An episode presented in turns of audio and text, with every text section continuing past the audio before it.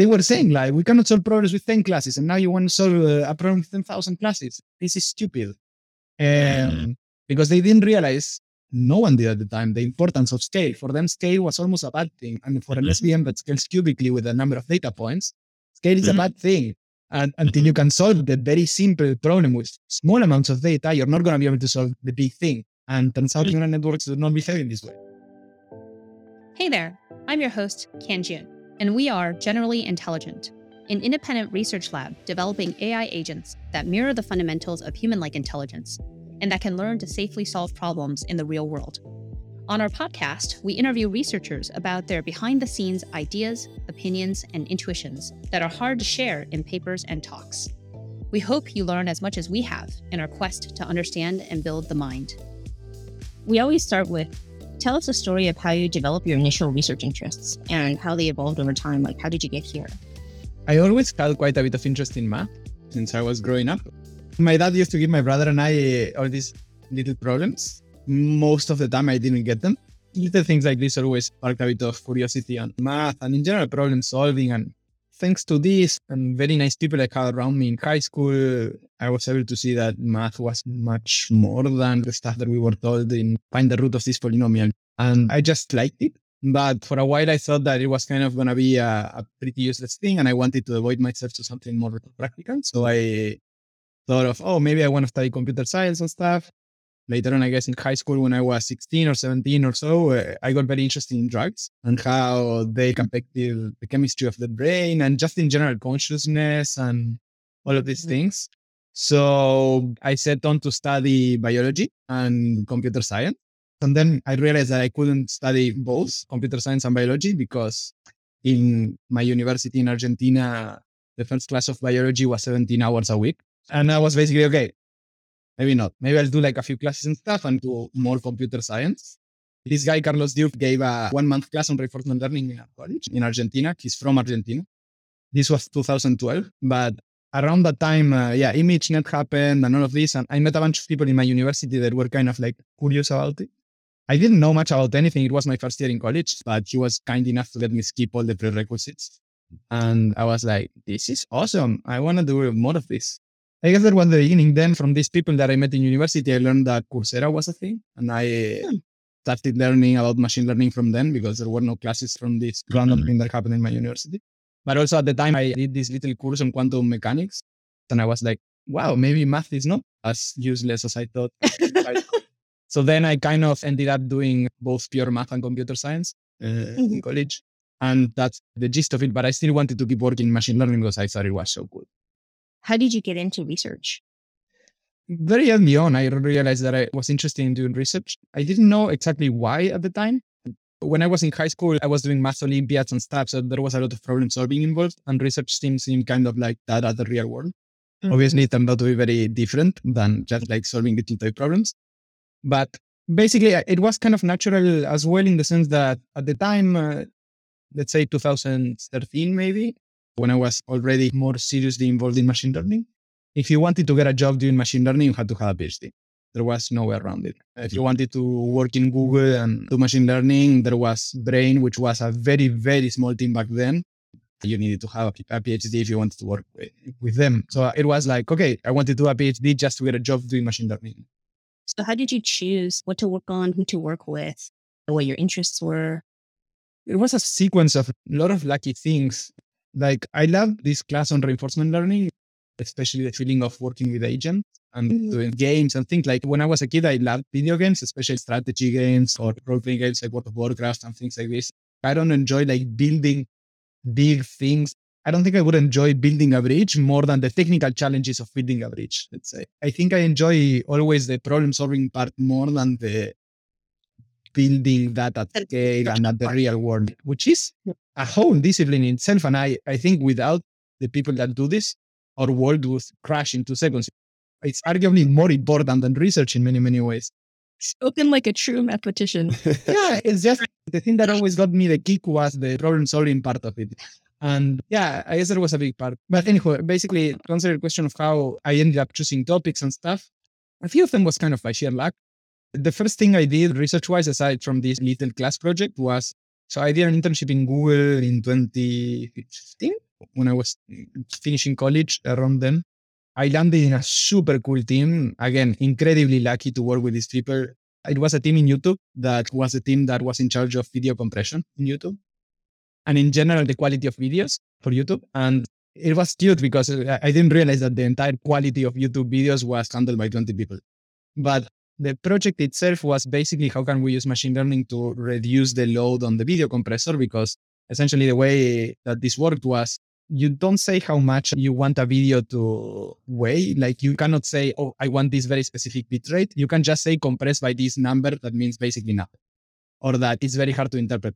So basically the way that YouTube works is they compress it once, they see how much they messed up, and then they compress an, a second time with a little adjustment. But most of the time is way off and like it's just very suboptimal. And what they wanted to do was a very simple thing, which was train a predictor to say from this number, like the compression factor, what the output bit rate is going to be. And the next thing is that A, you have infinite data for this because you have all the videos in YouTube and you yourself create data points by compressing them. It's just mm-hmm. compressing them is an extremely slow, extremely compute expensive way to do this to the point where video compression was spending more compute than and all of Google search at the time. Wow. And we wrote a paper on this. We saved 40% of the compression budget. It was great. And I was very lucky to work with these people in the sense that none of them were machine learning people. None of them knew much about machine learning, but they were all electrical engineers with PhDs that knew everything there is to know about video compression and they knew everything there is to know about doing research. Mm-hmm. So they were incredibly like talented people. Even if I knew more about machine learning, they knew more about everything else in life and we could communicate very well. And also they taught me how to do research well a little bit more and it was just a great environment for learning. And I was like, I want to keep doing this. This was in 2016. 2015, January 2015. Yeah. Got it. Um, what, are, what are things you learned from them about how to do research well?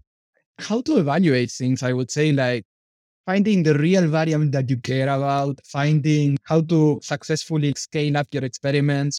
We started with five videos that were, but five videos as were like five canonical videos. And then we moved on to YouTube videos, but at certain scales, just how to incrementally look at things, how to look at the data, just what things to plot, what things to. It's kind of like the little pipeline that becomes a daily part of your routine a lot of times when you're doing research. The nice thing about this in here is that at the end of the day, we have a very concrete measure of how much compute you're using for this thing. Mm-hmm. And like research, a lot of times, non applied research, let's say, it was impossible to fool yourself. The real number was there. Whether you're losing money or making money was very easy to see. Mm-hmm. Uh, and that was great. I knew that I wanted to kind of stay reasonably grounded as well after this because it was great. This at least gave me a stronger incentive of what kind of environment I wanted to be in in the near future. The last chain in the story basically is I during that time I started reading. I was reading that ridiculous amount of papers and I was becoming very interested in things. And when I was in Google doing this internship, uh, Yoshua Bengio came to give a talk at some point on three different things. It was a very cool talk. He was uh, introducing three different research papers from his lab. The first one was attention. So I, it was this paper by jointly learning to align and translate, where was the first paper where attention appeared uh, with Dima and Cho and all of these people. I did not understand any of this. But the second thing that he talked about was this optimization problem where they basically said, look, neural networks are incredibly non-convex and stuff, but they have these properties that random functions have, which is that most uh, local optima tend to be like of similar value as the global optima. And you can, however, the reason why like second order methods like Newton's method and stuff fail is because of saddle points and things like this. And I got super interested in this and I started reading more about this topic and I came out with a little idea of how to adapt some second order methods to work well with this and methods that were particularly fast with neural networks like conjugate gradient style. And once I had like this idea, I wrote a one and a half page LaTeX document and I sent it to Yoshua Yann Dauphin, who was the first author of this paper. Yann Dauphin replied uh, right away, like, hey, this is interesting, blah, blah, blah. And we said it would be cool to collaborate on this. Yoshua never replied. And then I, I like three months later or so, I was writing like some code for this, and Yoshua out of the blue sends me an email saying like, "Hey, do you want to come to Montreal for an internship?" So I went on to Montreal for a couple of months, and then that was when I was I really like fell in love with deep learning and just in general research. And I was like, I want to do this for the near future. Mm-hmm. Mhm. Mhm. Yeah. And so this is where you worked on the adversarially learned inference and the unitary evolution paper. Yeah, that was when that happened. It was very funny because I was working on this optimization thing, and basically what happened was that the person that was sitting next to me, Marsha, uh, a very good friend of mine, uh, mine, he was working on some variational autoencoder stuff, and just because the lab is very open, or was at, at least at the time. Now the changed the office is and much, much, much, much, much bigger. But at the time it was very open. Everyone was talking about stuff, and someone had an idea of how to for reducing this vanishing and exploding gradients problem. And I was like, no, this is never going to work. Like I can prove mathematically that this is never going to work. And just because gradients are still going to explode. Basically, it was a misconception of what an eigenvalue is. It was a cute way to show that that wasn't going to work. And the follow up was like, oh, there's this thing that might work, which was this unitary matrix idea. And uh, Amar and I were like, who, who came up with this were like, look, there's this deadline to for ICLR in six weeks, and the conference is in Puerto Rico. Do you wanna like try to come up with a paper so we can go to Puerto Rico in six weeks? I was like, yeah. So we did that. And uh, the paper got rejected, but then it got accepted into ICML, but at least it got into our workshop so we could go to Puerto Rico in there. Uh, That's yeah, it- that's when that happened. But uh, and at the time, the other thing that happened, which magically shaped my career, was that. So at the time, I was also speaking to people in Facebook AI, and I arranged to do an internship in there and stuff. But basically, when I was in Montreal, still uh, the DCGAN paper came by, where they like at the time when you know people were trying to semi-successfully generate plausible MNIST pictures, they could get these pictures of bedrooms and faces with these really cool interpolations and stuff that That's showed right. that they weren't like. Yeah, Alec Radford, exactly. Alec Radford, Luca, and Soumith Chintala. And Sumit was going to be the person that I would be working with in Facebook. So it was kind of, uh, a- at that time, I started getting interested in GANs and stuff. And just because it, it was, it was kind of magical, you know, this thing that no one understood that worked extremely well, but they were super unstable. And when I was in Facebook, we were working on StarCraft, funny enough, StarCraft 1, and none of that worked, like at all. It wasn't four wasted months, but was four months of trying stuff that was no chance in hell that it was going to work in retrospect. Hmm. None of us knew very much about uh, RL, like, or deep reinforcement learning, let's say, and about how hard it is to just make a reward function go up. Also, the code was, I mean, it was this very complicated machine. Uh, but anyhow, basically, none of that worked. But I had Leon Bottou at one desk away from me, and we were talking about GANs and why they might be working all the time. And Soumith was right next to us, and Soumith was also in the GAN paper, and he knew exactly how experiments would go and stuff. So that's how this WGAN paper came to be, essentially because it was Leon and I coming up with equations on how to explain how things might be working. And it was so cool that basically Soumith knew this topic so, so well that we would come up with experiments and we would tell them to submit. Soumith would run it in their head, in his head. He never had to call the line, and he would say exactly what the output would be. And Wow. so it, because he had so much experience and so much intuition and so much knowledge about this that he knew what the output of things would be. And I think in the end, we ran three experiments for that paper, which were the ones that appeared in the paper. Yeah, it was just a very lucky connection of Leon, who's an amazing advisor and also an amazing mathematician, Soumith, who knew everything about this and that there was to know about this at the time, and an amazing like experimentalist, and me, who knew enough maths to come up with this idea and uh, machine learning, I guess. But it was just a very fruitful thing, and that was kind of it for this part of the story. And then I started going into causality and things like this because I was very annoyed at the fact that neural networks didn't really work that well when deployed out of distribution. Uh huh. Uh, It's interesting. You published this paper on what they're thinking, and then Yeah. just move so more. I decided to not do research for six months after that, just because I was on the verge of burning out. First. And uh, second, I felt like I knew quite a bit about the GAN problem that I was interested in, and I was like, okay, maybe it's it's time for a switch. And I at that time, I, th- I just felt like reading more. Like I go through a lot of phases where I do a lot of research or I do a lot of reading, and it's very hard for me to intertwine both of them.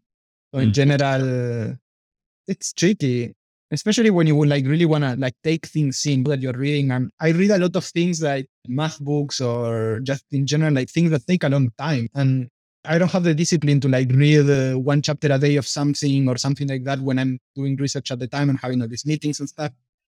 So after the GAN paper came by, I went to Montreal for two weeks because since I was very close, I used to go to Montreal fairly often just to talk to people and see what everyone was working on. Uh, It's a very good way to know what the, the deep learning community was interested in at the time.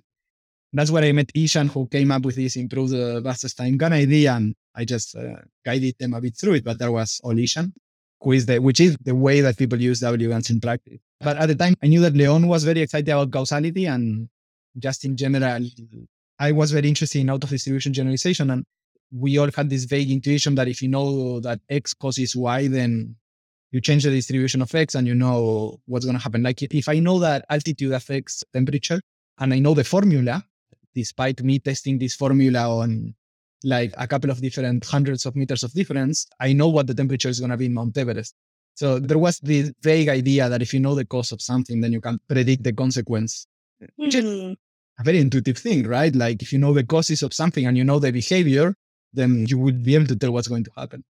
And so I started reading a lot about causality around that time. And I went to do an internship in Paris with David Lopez Paz, who now is one of my best friends and lives 15 blocks away from me. The idea basically that for out of distribution generalization, if mm-hmm. you can understand what causes the differences between the two distributions, then you can generalize better. At that time, Yeah, at that time, uh, this wasn't really a thing. At the time, uh, there was one paper that hinted uh, towards this, and it was our main basis of like, it, it's a paper that really inspired us in many ways, and that did all of the technical work that was important to do before us, which was this invariant causal prediction paper. And this is a paper, keep in mind, from the Royal Academy of Statistics. So it's a paper where all the variables are Gaussian, uh, all the models are linear, there's no approximation. Everything is about estimation. There's no gradient descent. There's no nothing. It's all about hypothesis testing and Gaussian. But still, it had this idea that first, it had to really the key ideas that we picked up uh, from. It, had the key idea that you don't need uh, to do interventions necessarily yourself. You can just have a bunch of different data sets that come from interventions that you don't know. I don't need to have the ability to intervene on each variable. I just need to have them on pools of data that come from different interventions. And this was Hmm. basically a setting that people could relate to in practice. Like I have data sets from 10 different cities or 10 different hospitals. And they had uh, this gist of it that in these linear tasks, if you know the cause about something, then you're going to be able to predict when you change the environment. So basically when you change the distribution. Uh, so all of them was theirs. Like, like, but this is a paper that, and again, this is a bit of luck in the sense that I did not know about this paper. Like this Hmm. paper, but David is an expert in causality. He did his entire PhD on it. So he knew these people very well. And he basically, The name of the paper again? yeah, we call it invariant causal prediction, but the actual Mm. paper has a slightly different name. Let me tell you. what- also what it is. a invariant prediction. Yes, that one. Uh, It's a very beautiful paper, but you'll see there's no gradient descent. There's no. There's it's all it's all about uh, hypothesis testing. Hmm. And to be honest, IRM in the end, uh, I- I mean, I, we never try to hide this. It's nothing but uh, applying this with neural networks, gradient descent, and making it differentiable and nonlinear. Because uh, everything that they do is, and there was one very key observation, which is that in order to find the causes, they look at invariances between residuals. So residuals are basically, if I have two variables, x and y, then I train a regression from x to y, and the residual is, and let's call this regression beta. The residual is y minus b, beta x. So the, the error, the, the error with that, the, error- the signed errors, it can be positive or negative. And they said, uh, okay, let's look at subs at uh, subsets of variables of the data that have the same distribution for the residuals.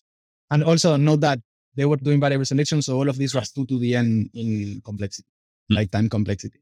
And basically what we did is say, okay, residuals A in classification don't make any sense. They only make sense for regression, but you can do essentially the same thing, but instead of looking at the residuals, by looking at the regressions or by looking at the optimal classifier on top of your axis. And this is something that makes sense even with nonlinear featureizers, even with uh, neural networks and stuff. And a big part of the paper was kind of, okay, how can we transform this to the deep learning, SGD, blah, blah, blah world? Mm. And uh, that was basically what we did. And nonetheless, that brought many, many, many, many different challenges because I mean, it was much harder than we expected in many ways. And also, we came up with this idea a year after we started working on this project. Like there were, I think, 10 or 20 things that made no sense that we tried. And then we realized very late on that made no sense. So this paper was not the first thing that we looked at. Uh, yeah. Well, what Uh, are those other Yeah, I mean, what are some of we- the things? So, I mean, one of the th- main things that we looked at for like six months was uh, domain adaptation and in general, conditional domain adaptation as well, like matching distributions of features. Mhm. Uh, until we came up with counter examples of tasks where this like really, really, really fails. And uh, tasks that are important as well, like like related to reinforcement learning or things like imagine, for example, that I have a room where the color of the wall changes a lot.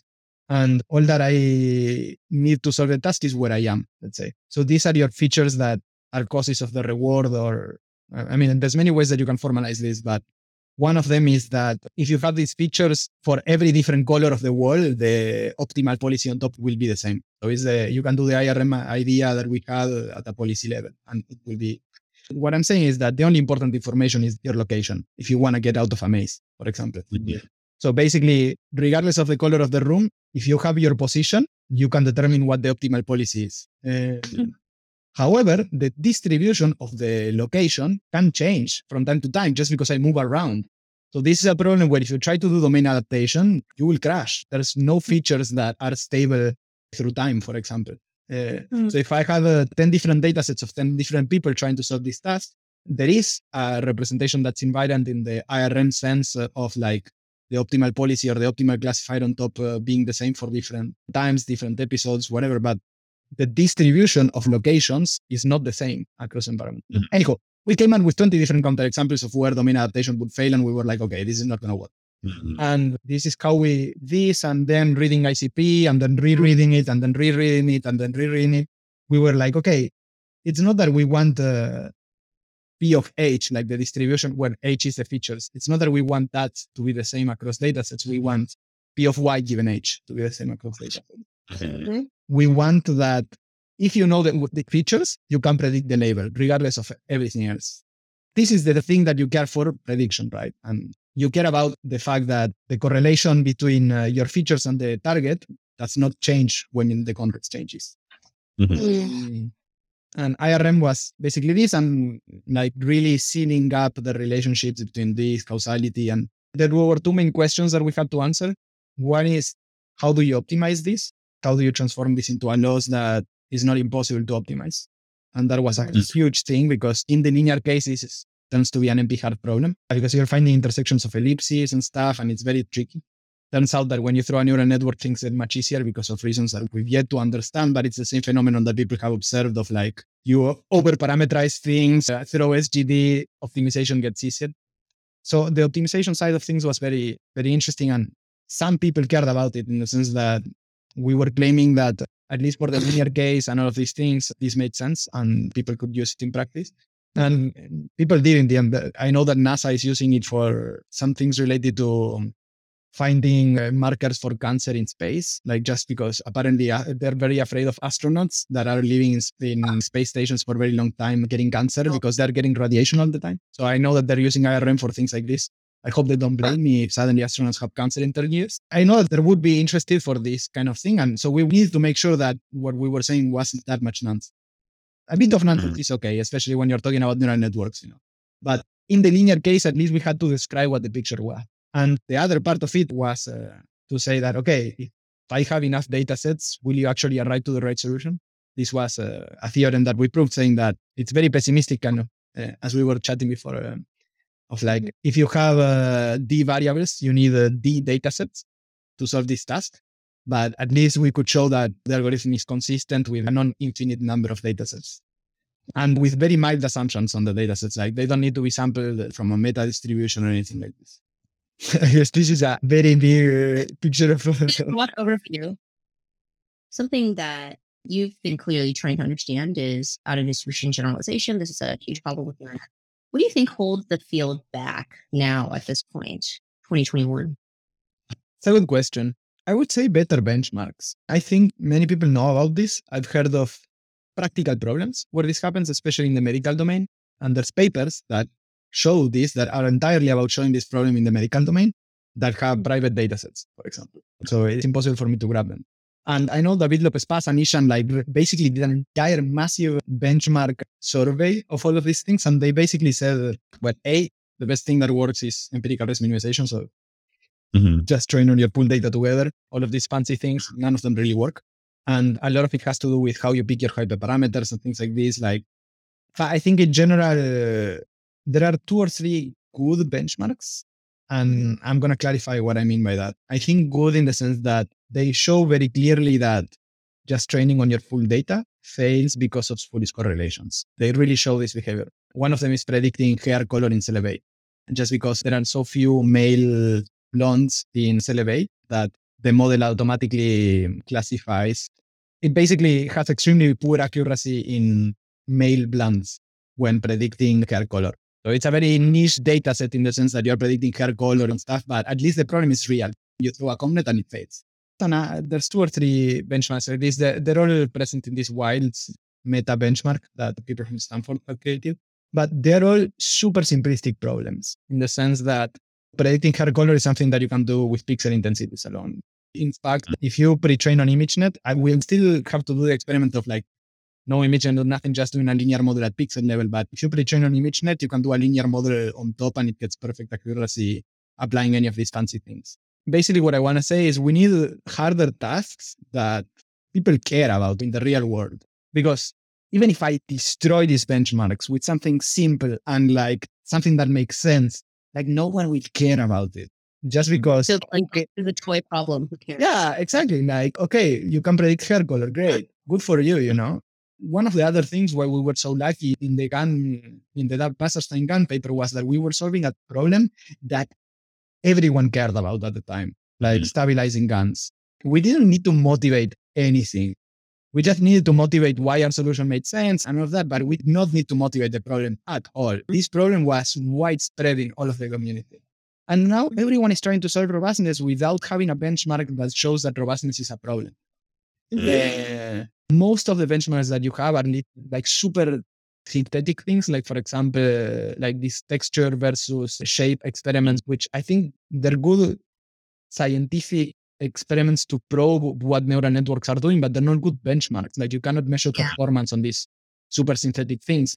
I don't know if you saw this tweet from someone showing that a Tesla was classifying the moon as a yellow light uh, and it was stopping down the and yeah it was awesome. We need more of this we need that at scale because these problems exist and there's many many anecdotal reports of these problems and anecdotal but on deployed systems things that Mm. really daily affect people. And there was this crash from an, a self-driving car as well sometime before that thought that a split in like an exit in a highway was creating a new lane and just drove in the middle of the Oh my through god. the exit and someone died, I think. Yeah, so there's been car crashes already because of faulty self-driving car systems, which is not to say that they may be saving lives in the sense that mm, like people crash all the time as well. But these things exist i would just like to have benchmarks, things where I can test algorithms on this. I think this is the main like there's a gap between the thing that people want to solve in industry and the thing that we have to test. And that's Mhm. unacceptable if you want to do research at scale. And it's really sad because everyone is full of ideas and full of motivation. And I think it's one of these particular moments in history where people that 30 years ago would have become physicists or would have become aerospace engineers or everything, all of them want to become work on machine learning now. And I think it's great. I remember for, when I was doing the visit weekend at the admitted PhD students in Jan's lab, there were so many people that had like all these letters of recommendations from Nobel Prizes, you know, and they were like one. Wow. So many talented people are in the field right now. And it almost seems like a waste, a lot of it. Yeah, when we're like cannot- wasting them. Shitty problem. yeah, when you cannot test their ideas because their motivation is not toy problems. They want to solve real problems. There's a gap between what we can test and what we we we want to solve. Do you have any thoughts on how you would design a good benchmark? I would hire a lot of people to think about this. Ah, okay, so the main thing is if this was my full time job, which could be, I'm just lazy. If this was my full time job, what I would do is I would go to startups that are working on agriculture, that are working on all of these real problems, and I would say, hey, have you encountered a problem with distribution generalization? In my experience, because I tend to talk to startups quite often, 50% of them say yes. Um, Mhm. Maybe 2% of them would be able to give up their data just because Mm. they're companies. And even a smaller fraction would be able to spend the time to actually create a curated data set for it. But if you find that one that actually like satisfies all of these criteria, I think it could be a huge advancement. So I think the I would go and talk to startups and like people that are working on products. That's the first step that I would take. Hmm. Because these are the, the people whose problems you want to solve. It's not that you want to solve the CPP ad problems. You want to solve real problems. And the benchmarks come as a model for that. And then toy problems come as a model for that at a smaller scale. But So Tesla has this approach building self-driving cars where basically they have all of this data internally and obviously auto distribution generalization is one of the biggest problems Yeah. Because self-driving cars, the problem is death by a thousand cuts. There are so many edge cases all the time. exactly. Um, and this is exactly what we want to solve. Right, it is. However, people there feel like it is difficult to just continue building existing systems and get to something with really good out of distribution generalization. There are so many different types of edge cases and so many different situations. And I'm curious if you like you were gonna say something. yeah i was gonna say that that that's exactly the thing you know like of course that they're not gonna be able to solve this problem because i think the research is not there yet Mm.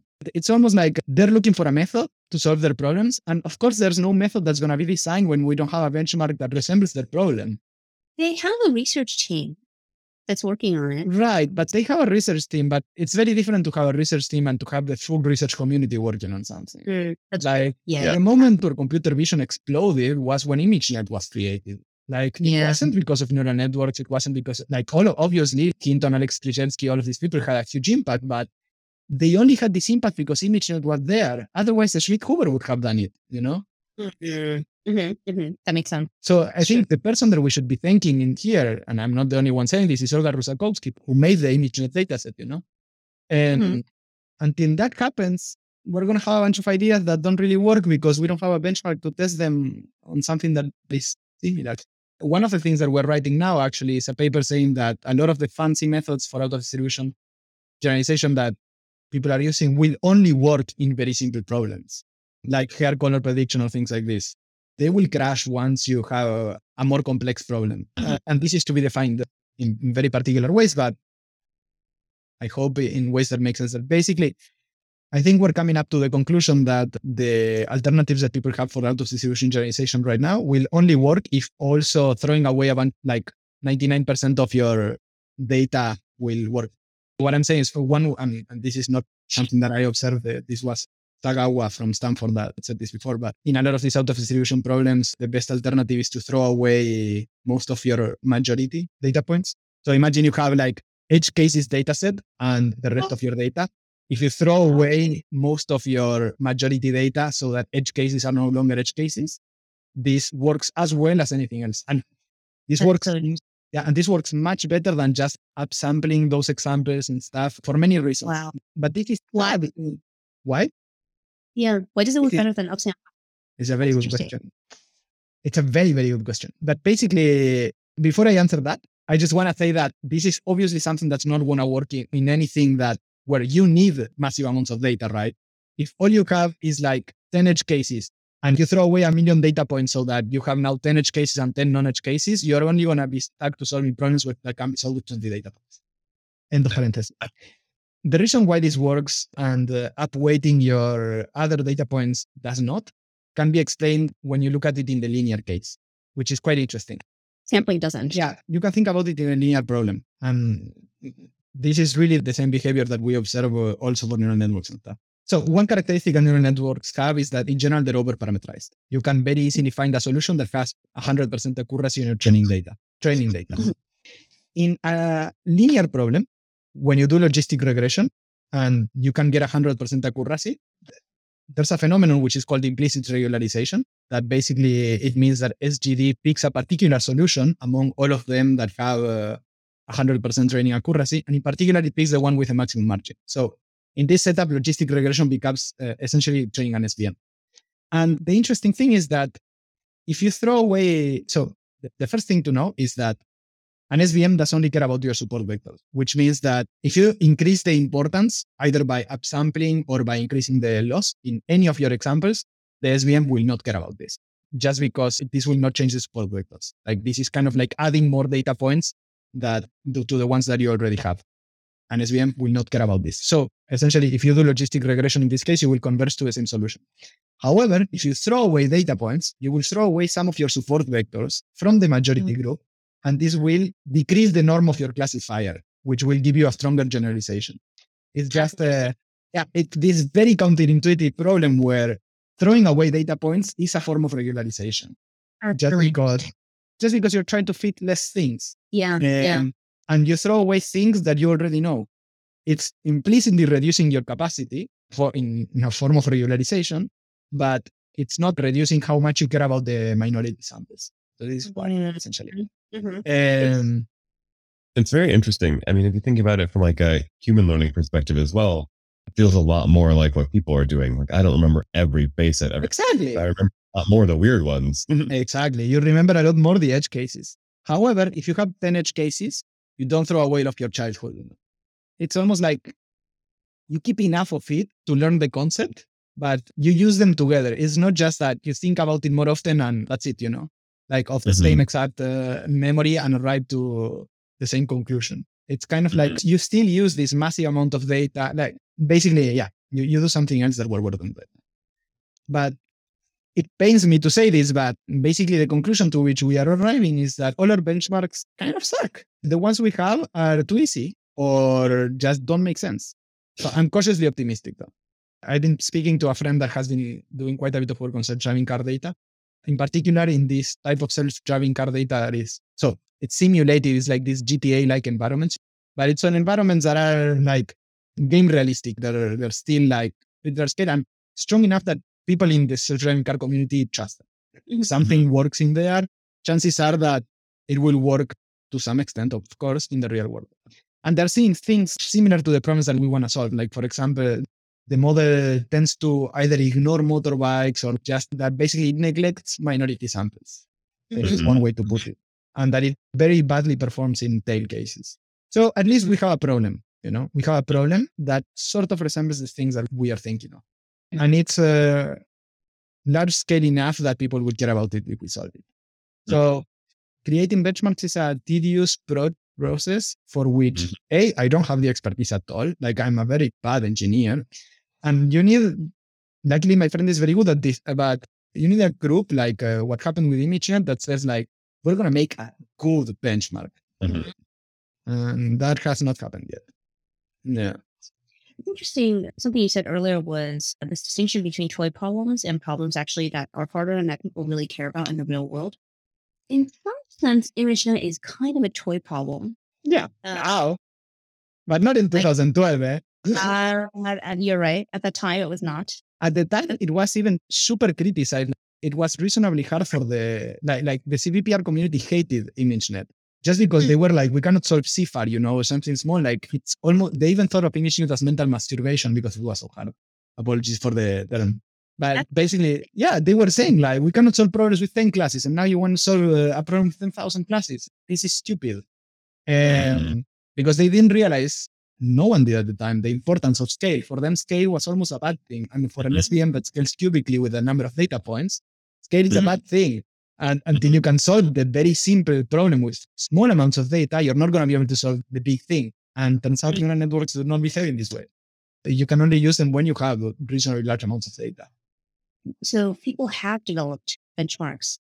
Is it the case generally that if you develop a good benchmark, people will adopt it?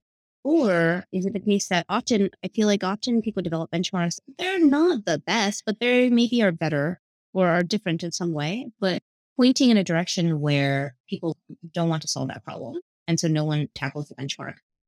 What makes a benchmark take off? The moment where ImageNet took off was the moment when it was solved, to be honest. And there is a bit of back and forth. There's many things that make a good benchmark, but the most important one is that people will care about if, if about it if it's solved. Otherwise, I think ImageNet at the time failed on other ways. It wasn't a benchmark that people cared about because it was impossible. When Alex Krizhevsky like solved ImageNet, it was a very wow moment. Then other things happen. Like for example, then the classic, very classical computer vision said, "Oh, but this is object classification. Like they're never going to solve detection." And three years passed, and they solved detection, and it was a whole thing. There's always a back and forth, you know, of the non-believers and the people that make them believe. The most important thing is that, to me, personally, is that if you solve the benchmark, people will care about. Otherwise, why are we even testing on it in the first place? Mhm. And yeah, I, thi- I think this is the most important thing. Then there is a matter of is the problem approachable at this time? And this is a very important discussion that you don't always know. Mhm. Certainly for images, people did not know if the problem was approachable at the time or not. In fact, most believe that it wasn't. And this is also important. Like if you come up with, there are self-driving car data set that this BDD 100K that perhaps you can partition in very artificial ways to do out of distribution generalization. Like, of course, I would love to go from rain and sunny to predict perfectly how cars are going to move in the snow, but this is unrealistic. Mhm. Um, so there needs to be obviously a balance of hard enough so that people will care about it and easy enough so that it's approachable. Uh, Mhm. This is why it's difficult to create good benchmarks, but I think the first one is really, really a requirement. And because you see in this paper from Stanford that there are a lot of, they're all kind of like somewhat silly tasks that you can solve all of them and no one in the respective communities will be like, oh, wow, you solved the AI, you know? Like, Yeah, no one.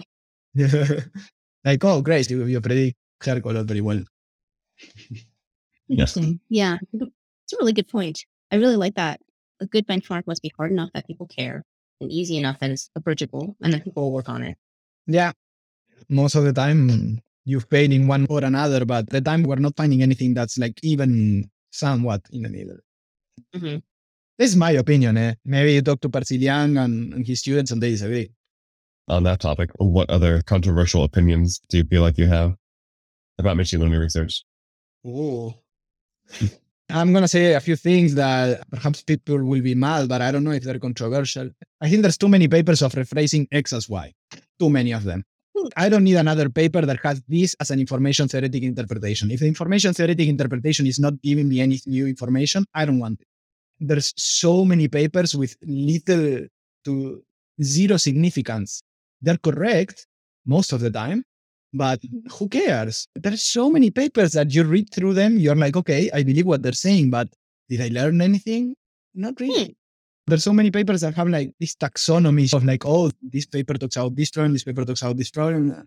I don't know. It seems like there's very little new things. There's also, I think this has slowed down because I stopped in of, of what I'm seeing because I stopped reviewing GAN papers. But before, when I was reading GAN papers, there's too many wrong papers, like flat out wrong, you know? Like Really? you get these submissions to NeurIPS that get two good reviews and that I tend to destroy the paper just because they're saying theorems that do not make sense, you know, like do not write a theorem unless it's a real theorem. Like mm-hmm. unless you're really like actually defining correctly what you're saying. Use the right words. And by the right words, I mean like say we conjecture blah blah blah blah blah. That's fine. But we show theoretically that blah blah blah. I think many people try to do theory because they think that it adds value to a paper when Mm. most of the time uh, either it has nothing to do with the story or it's incorrect or it's just not reflecting the behavior that they're claiming in the text. And it's a lot of work to reviewers to actually discern this. For example, uh, there's a lot of, especially when I was reviewing a lot of GAN papers, especially because everyone gave me a theoretical ones, which I was super annoyed at at some point. Um, there were so many papers that were talking about GANs and had these bounds that extend depend exponentially on the dimension of the problem. And oh yeah, I wanna I'm talking about GANs to generate images with a million pixels, and then I have a bound that, that says that I will need two to the medium samples. Makes no sense. I'm tired of people believing that theory adds to a paper. Yes. Most of the time, it either derails the message that you're trying to tell, or it's wrong, or it has nothing to do with uh, the story. And the other thing that I'm super tired of is seeing papers that have an introduction about A, an experiment about B, and theory about C. Just awful. Why? To your first point about information theoretic measures, or like, Oh, I, I have a very controversial uh, opinion on this topic. Information theory for machine learning is mostly useless. Mm, that's a very interesting theory. Yeah. Tell It me, is- yeah, what? Here's the thing in its current form, and let me elaborate on this. I do think that it can be fixed though, and I would be totally fine spending five years of my life to do that. So here's the thing let's take the information bottleneck paper, for example. The mm-hmm. information bottleneck paper has a great idea, which is that compression is likely to help generalization.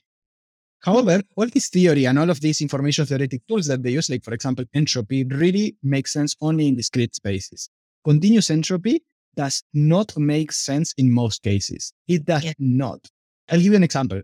Imagine you have a Gaussian distribution with uh, in one dimension is completely collapsed. So it's still a Gaussian distribution, just d minus one dimensional. Or like, what's the continuous entropy of this distribution? Infinite. It's negative infinity. Negative infinity. You're right. It's negative. So continuous entropy does not have to be positive. And in particular, even though, and imagine the ImageNet, the distribution of ImageNet, if there is such a thing, like uh, the distribution of images or your ImageNet data set or something like hyper complex, but that is likely constrained to a low dimensional manifold, you know, like images are believed to be. Again, the entropy of this negative infinity, just because it's constrained to a low dimensional manifold, even though it can be as complex as you want, it can have as much uncertainty as you want. If it's low dimensional, the entropy will be negative infinity. So it will have as much entropy as a delta. Like it just does not make sense to measure most of the things that people want to measure. it's just flat out wrong when you have geometry. Like, and you can look at this really in the original paper from Shannon, which by the way is amazing. And you look at all these things that have to do with real information transmission and all of these things, and uh, and how he derives discrete entropy from these fundamental principles and everything. And then there's a chapter which he says, "Oh, you can do the same thing, but with an integral." Does not satisfy most of the properties that I cared about, but nothing do it. Uh, like it's just out of the blue, you know. Uh-huh. like it's not motivated. It doesn't have the same purpose. It's just not the right thing to measure uncertainty or diversity when you have uh, either low dimensional or in general continuous distributions because it does not take into account geometry very well. There are much better tools. There's these things that are called metric entropy, covering numbers, blah, blah, blah, blah. They all scale very poorly to high dimensional spaces. And this is another story. I think that the analogy, how the Wasserstein distance fixes a lot of problems that KL divergences have when geometry is involved, in the sense that the Wasserstein distance between two distributions that are like lines, if you have lines that are far apart, the Wasserstein distance will uh, be bigger than they're very close, while the KL divergences will be infinite in both be the same. cases. Yeah. Mhm. Uh, there's no such thing for as as Wasserstein is to KL, there's no such thing for entropy.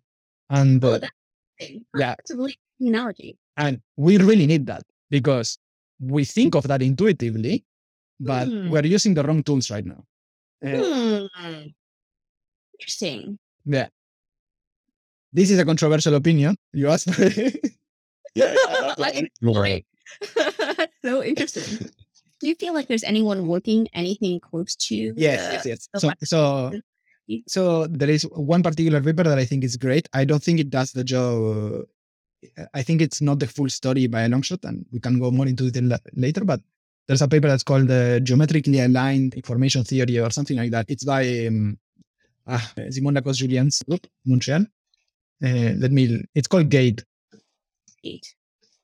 so this paper is not like Wasserstein is to so if you have uh, Wasserstein KN, this is not like like uh, the equivalent for entropy. But do you know about the maximum mean discrepancy by any chance? So maximum mean discrepancy is a distance between probability distributions that it's more similar to Wasserstein, but it's based on kernels. And it has a few properties that are very nice that Wasserstein has that KLs don't, like this thing about the lines moving together and all this, it, it, it has it, but it has a bunch of other problems that I'm not going to go into detail. But Leon actually, I'm the second author in a paper that Leon wrote, really. I shouldn't have taken much credit on it, that specifies a lot of these things into a lot of detail of why this, how these things are different from Wasserstein and why for machine learning they're not so good. But it has the analog for entropy, for MMD. So that I think is half the story. But I think the interesting part is going to be the other half. What's the half that's missing?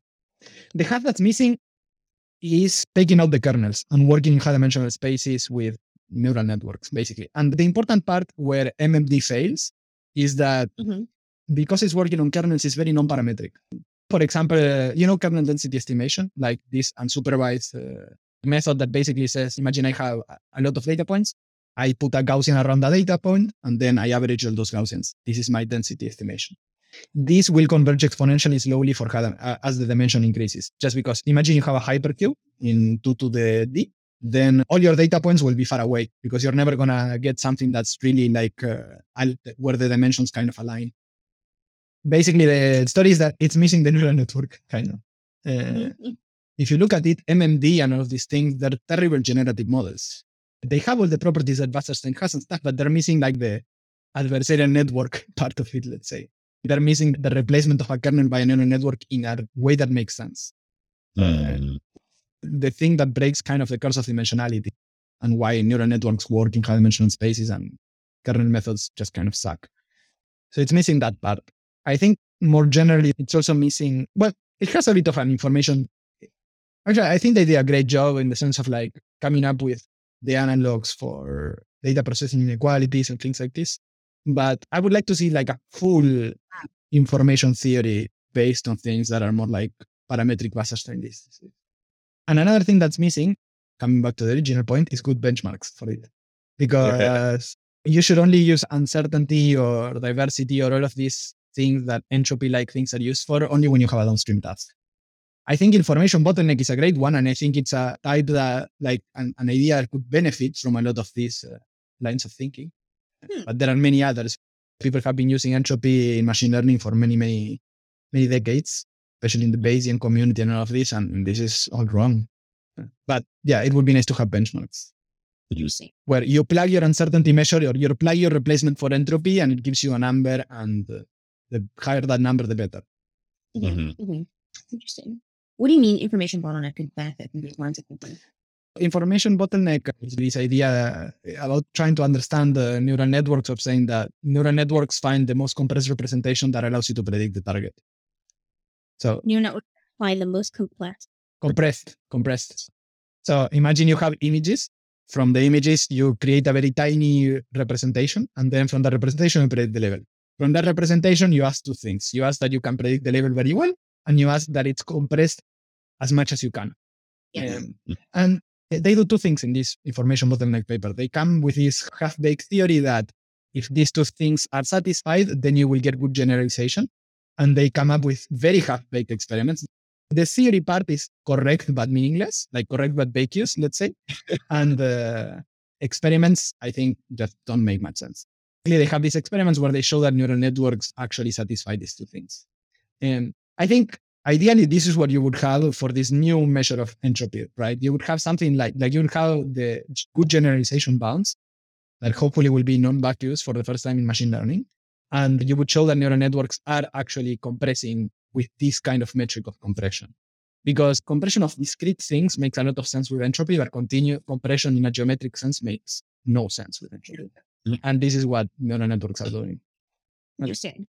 You went through some papers like, I don't want to see any more papers like this. What are some recent works that you were very excited about? Oh, really interesting. My favorite paper in the last two years is this paper by, I want to say his name properly, but I think it's Vaishnavh Nagarajan called, I know it right here. It's always near me at all times. Uh, understanding the failure modes of out of distribution generalization. Yeah, uh-huh. Vaishnavh Nagarajan the only thing that I have to complain about this paper is that it says too many things. Like it should be three separate papers on this. Yeah, basically it describes how spurious correlations can arise. Let me start with a bit of history of what we were thinking about spurious correlations. The way we came up to spurious correlations was with the cow on the beach problem, where for those who are not familiar with it, it's this thing that there was this service developed by Clarifai, this startup that uh, basically predicted objects in pictures. You give it a picture and it tells you what objects they are. And if you put a picture of a cow on a beach, it says that there is no cow. and this is, this is an example by Pietro Perona from Caltech that has been a driver in the community for many reasons, but particularly because people have observed this kind of behavior in practice, a lot like with the moon, and it's a very similar story. And it's an interesting motivated example. And then, well, the toy version that we that we and many, many people in the causality community were thinking of is when you have a cause, the target, and an effect. And when you intervene or change the cause, then the target changes accordingly. So the cause is very is reliable to predict the target. But if you change the effect, then the target will not change because it's a consequence. So basically, you want to keep the cause. Now, the interesting thing is that So what's a concrete example of a cause a target and effect? Just I mean, imagine it. it depends on how concrete you want it. But basically, let me say um, you have three symptoms, and the symptom in the middle is what the one that's going to kill the person. Like, for example, you have radiation, you have cancer, and you have high blood pressure or something like this. And you want to predict if the person is going to have cancer or not. So, but however, and you have information at the, let's say, the radiation or like some markers for radiation, and you have the high blood pressure one. Now, and it's important in this case to know the cause also because it's the one that you're going to treat. But if you want to know which one of the two, both of them are very well correlated with the, with, with the, the cancer, no? But the important thing in here is that in this kind of examples, a lot of times, if you just train like a linear regression or a linear or a logistic classification or something like this, a lot of times, not always, and this is what I want to go more into detail, it will use both things. Like it will use whether the person has radiation or whether the person has uh, high blood pressure. In this setup, it's very easy to understand why it uses both. It's because both of them are useful. No, no, like it's not a one-to-one mapping of radiation to cancer. So if the person has both radiation and high blood pressure, then uh, both of them are useful features to predict the cancer. However, you only want to use the radiation one because there may be many, many other factors for high blood pressure. And in particular, maybe the person has a med- like I don't want to medicate high blood pressure with cancer medicine. You know, I want to medicate if I see the cause and not the effect. Especially, and this matters again out of distribution only. For example, like if you just have a pool of patients and a patient ha- comes with both markers, then this is a very strong sign, more than if it just has one. But if this person has high blood pressure medication, which it would be kind of like your test out of distribution case, then this causal knowledge is important because you Mhm. know that you don't want to use this to, to give cancer medication. Anyhow, so in here, basically, the TLDR of this entire story is that in the causal picture, which is important sometimes, the effect is useful. The high blood pressure thing is useful when predicting in distribution. It's going to hurt you out of distribution, but it's useful in distribution. Mhm. This is not necessarily the case in the, co- the cow on the beach example. Because in the cow on the beach example, if I have the cow, I don't need the background. Mhm. And this is important in the sense that if I have uh, infinite data, let's say, I will forget about the background. Like Mhm. this becomes less of a problem when I have more data. However, the other situation, in in the cause and effect one, this does not become less of a problem if I have more data. Because if I have more data from unmedicated patients, all of these statistics will still remain. What I'm saying is that the cause and effect picture is different than the of distribution picture when so cow on the beach different than cancer. This is what I'm saying. and in something very fundamental that will lead to different algorithms. And when Mhm. we were doing boundaries minimization, we were thinking at cause and effect. And then we started realizing little by little that there were disagreements. In particular, the fact that the more data you have for the cow on the beach, the better you will do. And this is something that Mhm. see in practice. You know, GPT-3 still works bet- better than GPT-2, uh, Mhm. even for out of distribution tasks and things like this. Uh, Mhm. Perhaps it, you shouldn't use, use it to treat cancer, but for certain kinds of out of distribution problems, it's useful. Or let's say it performs at least better than smaller scale. And this paper by Bashnab says in a very concrete mathematical way why it happens. Like if the effect is not useful per se, if the background is not more useful than the cow, why is it using the background? Mhm. And this is something that picture people had talked about before, even we did, but kind of informally that basically it picks the background because it's easier. And easier it means in the sense of low capacity, let's say. Like Mhm. it's much easier from a capacity point of view to capture something local, like the texture of a grass or the texture of a beach, than the global shape of an animal. So now it doesn't become a matter of usefulness in terms of correlations, it becomes a matter of capacity and implicit regularization. So what I'm saying is that for these two problems of causality and cow on the beach, even though both are, are spurious correlations problems, the models pick them up because of very different reasons. In one is because a genuine usefulness in distribution performance, and in the other one, it's because of an implicit regularization behavior. And this paper lays it out super, super well. It says that there's two forms of implicit regularization. One is done by this implicit regularization behavior of uh, SGD of uh, that happens of like this thing that I was telling you about before that if you just train with no regularization in a problem that where you can get zero training error, then you get to the maximum margin solution. In regression, you come up with the minimum norm one, which basically is Mhm.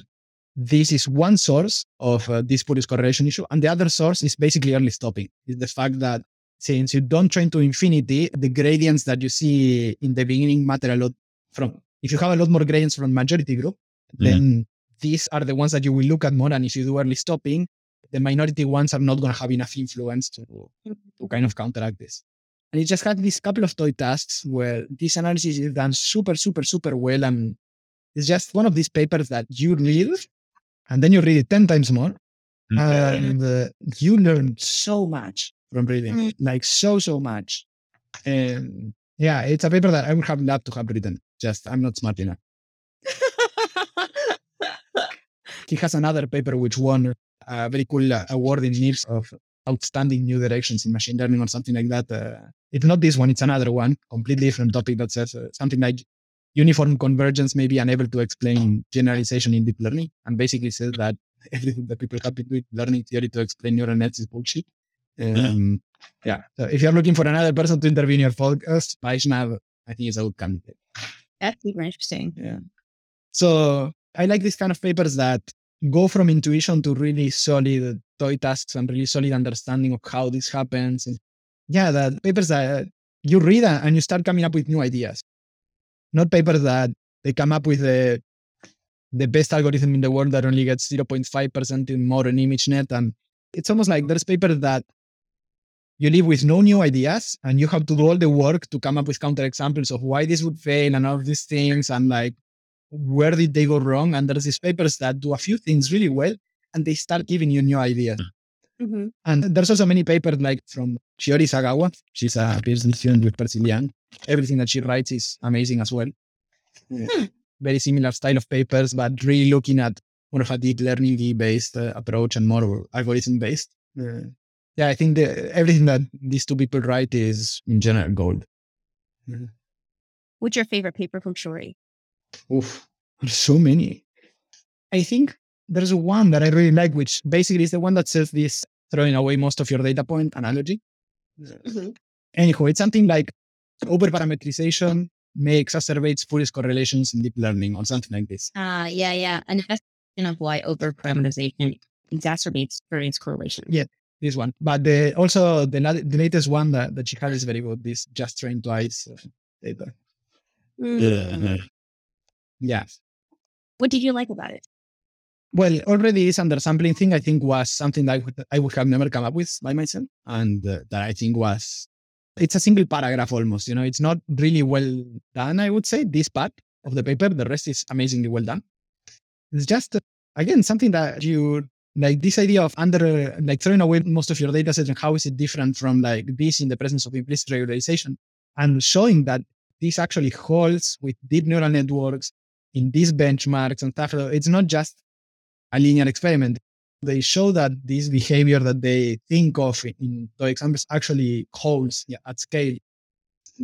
All around a solid paper, like good ideas, good experiments to show that what they're saying is not crap. The only thing that I would say is that she should drive put uh, error bars in her papers. This drives me nuts.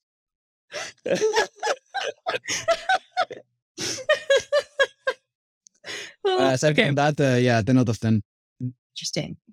Huh. What do you feel like are some underrated papers or overlooked papers or approaches or techniques? Mm. Underrated, I would say. I think anomaly detection is an underrated field in machine learning. Hmm. I think everyone in industry is with 10 times a day, and everyone in industry is craving for more things, and no one in machine learning, like NeurIPS, etc., cares. Uh, partially because of a lack of good benchmarks, but also Mhm. because of a lack of good evaluation metrics for this. I think it's going to become more and more and more important. Especially the thing that everyone is trying to solve now is exploration. Exploration is just uncertainty estimation of your Q function in the end. So I think anomaly detection, uncertainty estimation, these kinds of things, I mean, are hugely, hugely important in practice. And machine learning people just don't touch them because it's easier to do classification. Yeah, it's interesting because the benchmark. Yeah, benchmarks, uh, and not just benchmarks. In this case, it's also a matter of how do you quantify when a model performs well. It's not an easy, an easy thing. Like it's, Mhm. I think it's even worse than in unsupervised learning, because in unsupervised learning, at least people had likelihood, and we were all coming up with this weird pseudo things, but at the very least, you could always have human evaluations to say how pretty the faces look when Mhm. you have the generative models. But in this, it's much harder, I think. So it's not just a lack of benchmarks, it's a lack, lack of mm, somewhat objective quantifiable measures. interesting. Uh, yeah, but nonetheless, it's arguably the most important problem in practice that I find whenever I talk to people in startups and stuff. One of the main things is that, especially people in factories and stuff like that, uh, they want to know when things are falling apart. Yeah, they want to know when the machine is uncertain. Yeah. Yeah. Yeah, and there's two elements of it. The, one is the uncertainty in prediction when the classifier is uncertain, but also just unsupervised. You have a bunch of data points. You want to say when something looks weird, uh, Mhm. like raise an alarm so a human can take a look at it. Yeah, I think this is very underrated for good reasons. I'm not blaming them. It's hard to do research when you cannot convince anyone that what you're saying is working. And I don't have any good ideas on how to solve this either.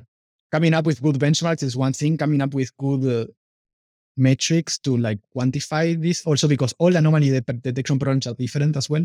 This is sort of similar to out of distribution, you know, in the sense of like there's adversarial attacks are out of distribution problems, but they're very different from the cow on the beach, which is different from causality. Like there's uh, this plethora of out of distribution problems that are different that obviously will require different types of benchmark, different types of algorithms, etc. For out of distribution, it's even worse because you don't even have like this at least in all the problems that I just told you about, you can measure out of distribution prediction accuracy something like this. Here you don't even have it. You just have out of distribution. Mhm. Um, so yeah, that quite sucks. There is some research, especially for the cases where you have like classifiers and stuff. Like for example, there's this paper that David and my friend Ishmael came up with, which is they, have this ImageNet paper, where they basically have a chunk of ImageNet and they have another chunk of ImageNet. And uh, a chunk of ImageNet is on what they train. Like this is where classes come from and everything. And then you have all these labels that are essentially anomalies. And the classifier needs to be able to say, I'm not uncertain or uh, Mm. just say that this is an anomaly and stuff. So in the end, you can at least quantify the false positive and true positives of this kind of thing. There are things to do. But at least at the moment, there's no good benchmarks for anomaly detection and kind of a shame. Uh, I do think that nonetheless, perhaps the benchmarks will come from RL more than anything, just because it's becoming more and more popular. Theory wise, it's been always popular, but it's practically wise. In the end, all these intrinsic rewards vary on some notion of uncertainty on your environment. And they are becoming kind of implicit ways of evaluating this. And overrated, GPT-3, I think it's massively overrated. Mm, that's interesting. Mhm. I think uh, it's way out of proportion, like way eh, out of proportion. We really agree with this. GPT. Yeah. I think the performance out of the zero, zero shot generalization it still sucks if you compare it to everything, to anything more directed. Let's say I think the premise of what they're trying to do is mm-hmm.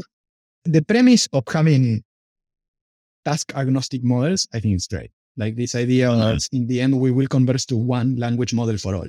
This I totally agree with. I mm-hmm. think scale is not the answer. I think scale is a part of the answer, but I think it's just yeah not the whole story. And it pains me to see so much money being thrown out to, and so much energy and so much uh, stuff to, yeah, just uh, this line of research. But I also acknowledge that it's necessary to have people that push on this direction to know its limits. Uh, you cannot just have people that think at small scales. Like you need people that this is their full-time job, doing research that already has been done at ultra large scales. I think it's necessary. Understanding scaling rules. How about techniques that you feel are underrated or that you mm-hmm. feel like you've gotten a lot of mileage out of, but you know, people don't really think about it? I'm going to say something that I would have never thought of two years ago. I think SVMs are underrated. it's No, hilarious. so not kernel ones, just linear SVMs and understanding implicit regularization in terms of one, because a lot of times you have a toy task and it's so simple to understand what an SVM would do and you can run it in one second, you know? Um, Mhm. not kernelized. I think kernels are the trick of the devil. They're a way to fool yourself into thinking that you're going to solve the curse of dimensionality when really you're doing nothing. You're just Yeah. interpolating hand dimensions. But linear SVMs, I think they're a useful thinking tool more than people give them credit for. Because especially when I talk about SVMs, people tell me, oh, but what happens if I do logistic regression? And then I have to explain again that logistic regression when zero training error cases is an SVM. You know, this is the whole reason why I'm thinking about them. But yeah, I, I, it's an underrated thinking tool. Uh, linear SVMs. Really interesting. Josh did his math. Sorry, I think. Oh, I mean, yeah, I I used them a long time ago, but I agree they're a very useful tool for understanding what is happening and a practical tool also if you're just Yeah, yeah.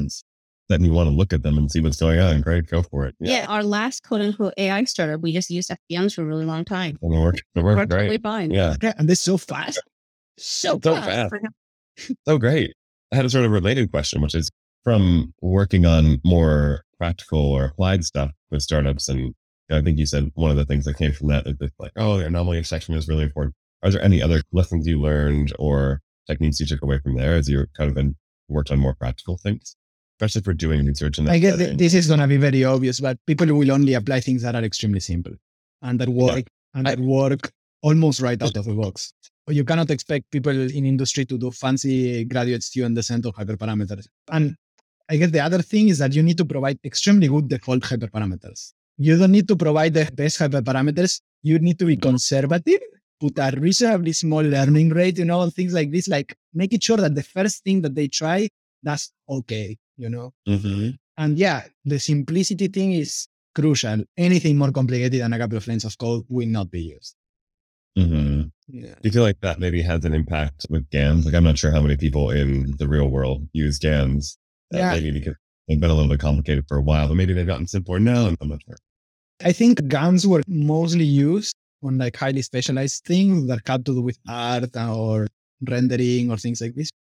And yeah, for sure, I think big part of it was the fact that they were not easy to train. And I think that once they started getting easier to train, I started seeing more of this. I got this feeling, at least from talking to people, they have to be simple and they kind of have to work right out of the box. Otherwise, people will look for something else. But yeah, yeah, for sure. I think this is one of the reason things that hindered the GANs. Uh, as well, another thing that I would say is that it's not super, super common to see uh, applications of unsupervised learning in general or generative modeling in general. It depends on the problem, as, of course, but I mean, if you compare it, like most of the time when I talk to a startup, they want to predict something. Yeah, kind of it. And related to GAN, yeah, I think this was for sure uh, something that hindered their usage for a while. And then they kind of started doing very well. And this is why also things like that maybe perform extremely well, but like these uh, variational flows and things like this, I've never seen them applied in practice just because just reading the papers is complicated. It's true. Yeah. Yeah. Nobody used I wonder what will sort of happen as we go into the future where like, these things just get more and more complicated and more and more difficult to use as they build on extra layers in the research. But sometimes people find like really simplifying things. I think, you know, you said this is sort of obvious, but I don't know if this is entirely obvious to everyone in research, how simple it needs to be for it to be worth applying. Oh, like, yeah, I guess this is something that, that I I really, yeah, I should have stressed more. When I mean simple, like, I'm really saying a few lines of code. It has to be close to like import algorithm, you know, Yeah. like, Mhm. otherwise, there's no way. Like, people would look for something simpler, you know. Um, Yeah. It's true. Because they're tax sensitive, simple. Yeah, unless it's on super specialized things. And there's obviously a case for either. Like the things that we were doing in video compression, some of them were really complicated because it was 20 experts that were doing all of the quality of YouTube.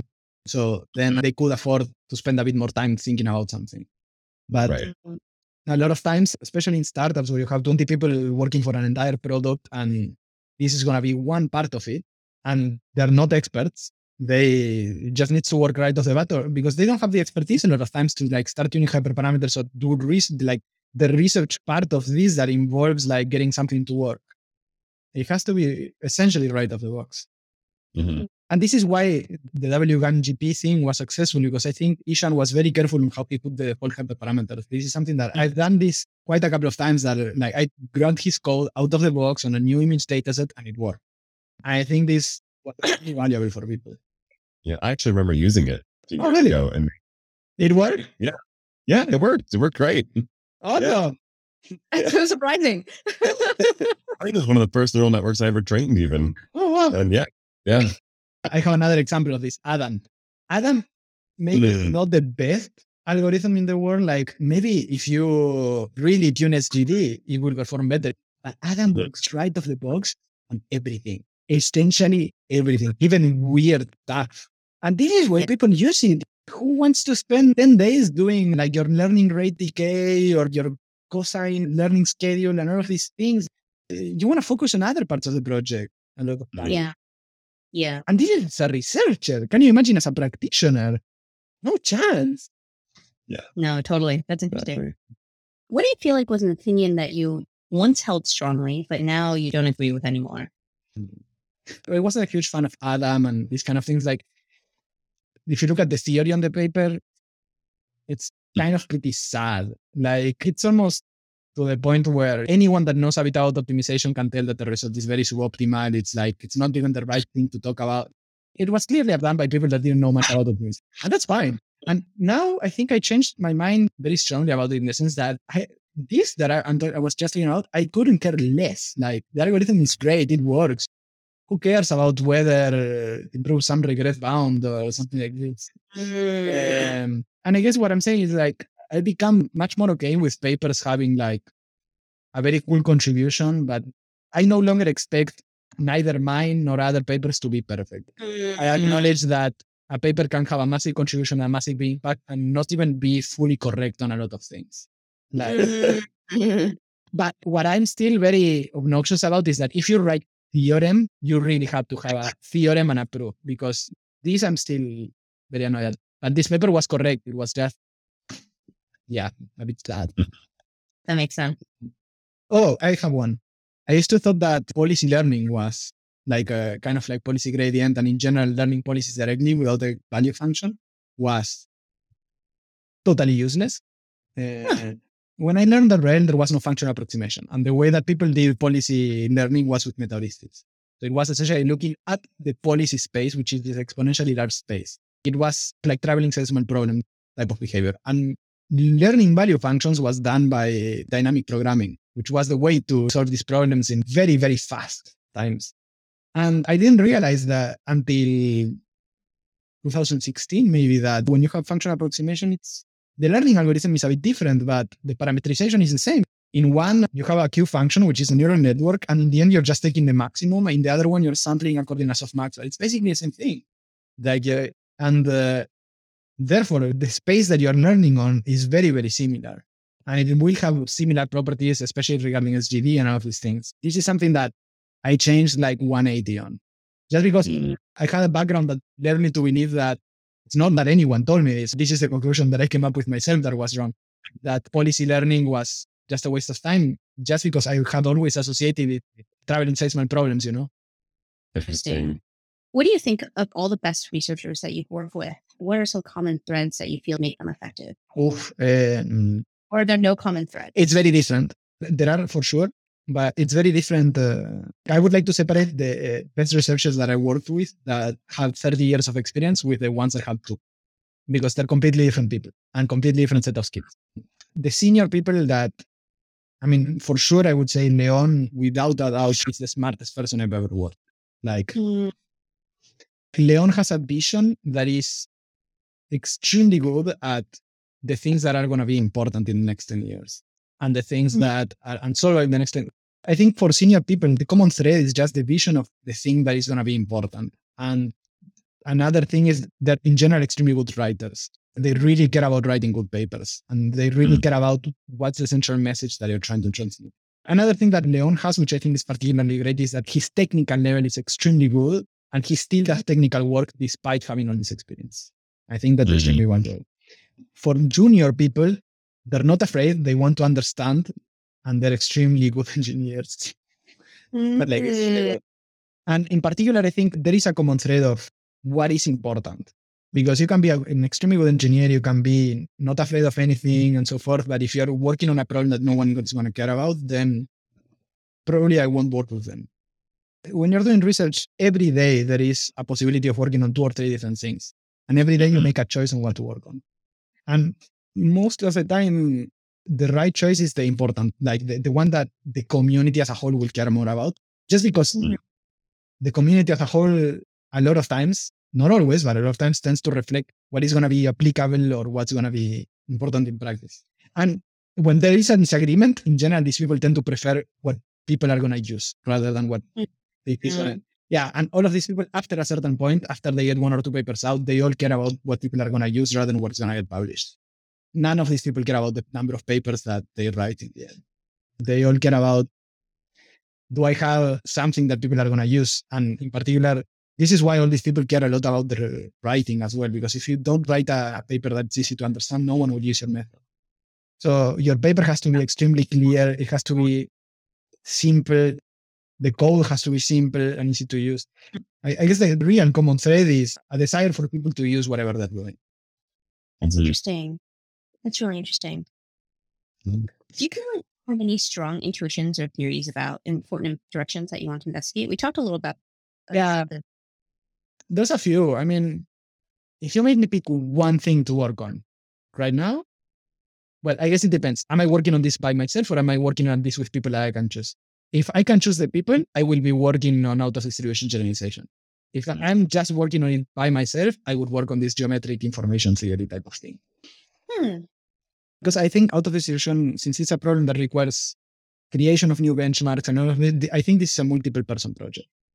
To the point where I don't even know if the group that I am right now is I think at some point we're going to have to deal with creating benchmarks, and this is going to be kind of a larger scale thing that but luckily, you know, in six months I will be in DeepMind and uh, mm-hmm. this is a good environment to create this. But I mean, it's also something that will take time. I don't even know if I want to be the director of this. I don't know if that's a job that I will enjoy. Probably, but in this geometric information thing, I think I would also enjoy doing a lot of these things. But this is also a task that requires benchmarks because otherwise, again, if you create with a cool measure of information or uncertainty or diversity or whatever. But what are you going to use it for? Yeah. When you go to DeepMind, is the plan to work on out of distribution generalization with this benchmark creation, or is that? No, probably. I think I'm going to focus on two things and I'll see what happens. So the work that I'm going to work in is the work that does right now is the best work in DeepMind to do exploration. And in particular, exploration is a problem that I love for many reasons, just because it's arguably one of the things that to me shows the most kind of this intelligent behavior that I want to create. Like this idea of I have a problem that I don't know how to solve. How do I solve it? It's something mm. that is so like, how do I learn to play a piano? You know, how do I learn to mm-hmm. drive? It's the question of how do I learn essentially, but starting from scratch, starting by like, I have to decide what to try, you know? And this is not reinforcement learning, I think, in the sense that this is not a, or, or this not is not like right? Like, like it's not like you're getting reward all the time and reinforcement learning traditionally has been a lot about this exploration exploitation dilemma. I want to just focus on the exploration part. I remember looking at this video that was amazing of a little girl, I think six years old or so, learning to climb a horse, learning to, to get on top of a horse. And then hmm. first she goes out the back, she realizes that she cannot go. Then she puts one leg up in a weird position, she falls, and it's a little horse, no, so it's fine. Uh, and she kind of like goes trying five or six different things, and then she gets on the horse, you know? this is the kind of behavior that I would love to. And it's so mm. complicated. Can you imagine like input that this girl is having is from that very low level, like all this, like uh, from touch and from seeing this horse and all of this, like going from that to this idea of I'm gonna put my leg in here and then I'm gonna yeah. because this is gonna give me support to then put my hand in here, like yeah it's crazy uh, yeah there's this really interesting infant psychology literature from a group Alison Gopnik at Berkeley. Okay. And she basically has this theory that young children, they are testing hypotheses the same way t- scientists do. And that's what the exploration process is. Oh, I know. And, yeah, yeah, yeah. Yeah, you don't. Okay, you know this. And so they have a whole bunch of experiments I show them trying all these different configurations. It reminds me of what you're saying about the girl. Yeah, yeah. This is essentially the same thing, but I want to study more this kind of thing when your action space is perhaps somewhat delimited, but when your input is perception, essentially. Mm-hmm. And then this becomes a whole story of what is the information that you just have to throw away? What is the space that you explore? Because, you know, in a lot of these experiments, you're kind of like having like, you have a few actions to try and then each action has its own outcome. But in here, it's almost like you take an action and then you land in a different state, right? And mm-hmm. so you have this mental map that you're exploring that filters out most of the things that you don't care about. And yeah, I don't know. All of these are super interesting problems, and, and they're extremely related to both uncertainty estimation and, and anomaly detection, and by extension, like geometric notions of uncertainty. Just because a lot of times we are uh, exploration, or it can be essentially seen as uh, taking actions that reduce your uncertainty about how to get there or how to like, get the reward. And this is this is not me saying this. Literally, if you look at the tabular cases and stuff there, all of them are uh, bounding in different ways uncertainty estimates of your Q function, like of your the function uh, of Mhm. like expected long-term reward. And it's a problem that's in- extremely related to uncertainty estimation. And it's a problem that when you consider it with function approximation and perceptual inputs and office, it's extremely related to out of distribution. Because it's not that you want to visit places that you've never been in necessarily, it's that you want to visit places where you are not confident that your predictions are going to be correct. Mhm. And your predictions are going to be correct, not necessarily when you don't have seen them enough because I maybe haven't seen this image before, but my neural network generalizes to it. It's more of I'm going to be wrong when I'm more out of distribution. So it's kind of like I think quantifications of out of distribution generalization and all of these things could be beneficial. in this setting. So Mhm. it's mixing all of the things that I'm interested in and uh, playing with agents and games and things like that, which I love. Mhm. That's cool. Yeah. So I'm excited about it. Yeah, I want to know what you are. The only sad thing is that I realized that I'm gonna have to be working on JAX instead of PyTorch. So if this was two years ago, it would be TensorFlow, which would be death penalty. But uh, yeah, I started to learn JAX recently, and yeah, it's. I thought it was gonna be that you could just replace NumPy with JAX and it would work, and it turns out it's not like that at all. I think that was their initial goal, and they changed like 200 things in the middle. Yeah, it's okay. It's not the end of the world. Thanks for listening to the Generally Intelligent podcast. If you like this, please consider giving us a rating and leaving a review on Apple Podcast. On Twitter, I'm at Kanjun, K A N J U N, and our lab is at Gen Intelligent. Until next time,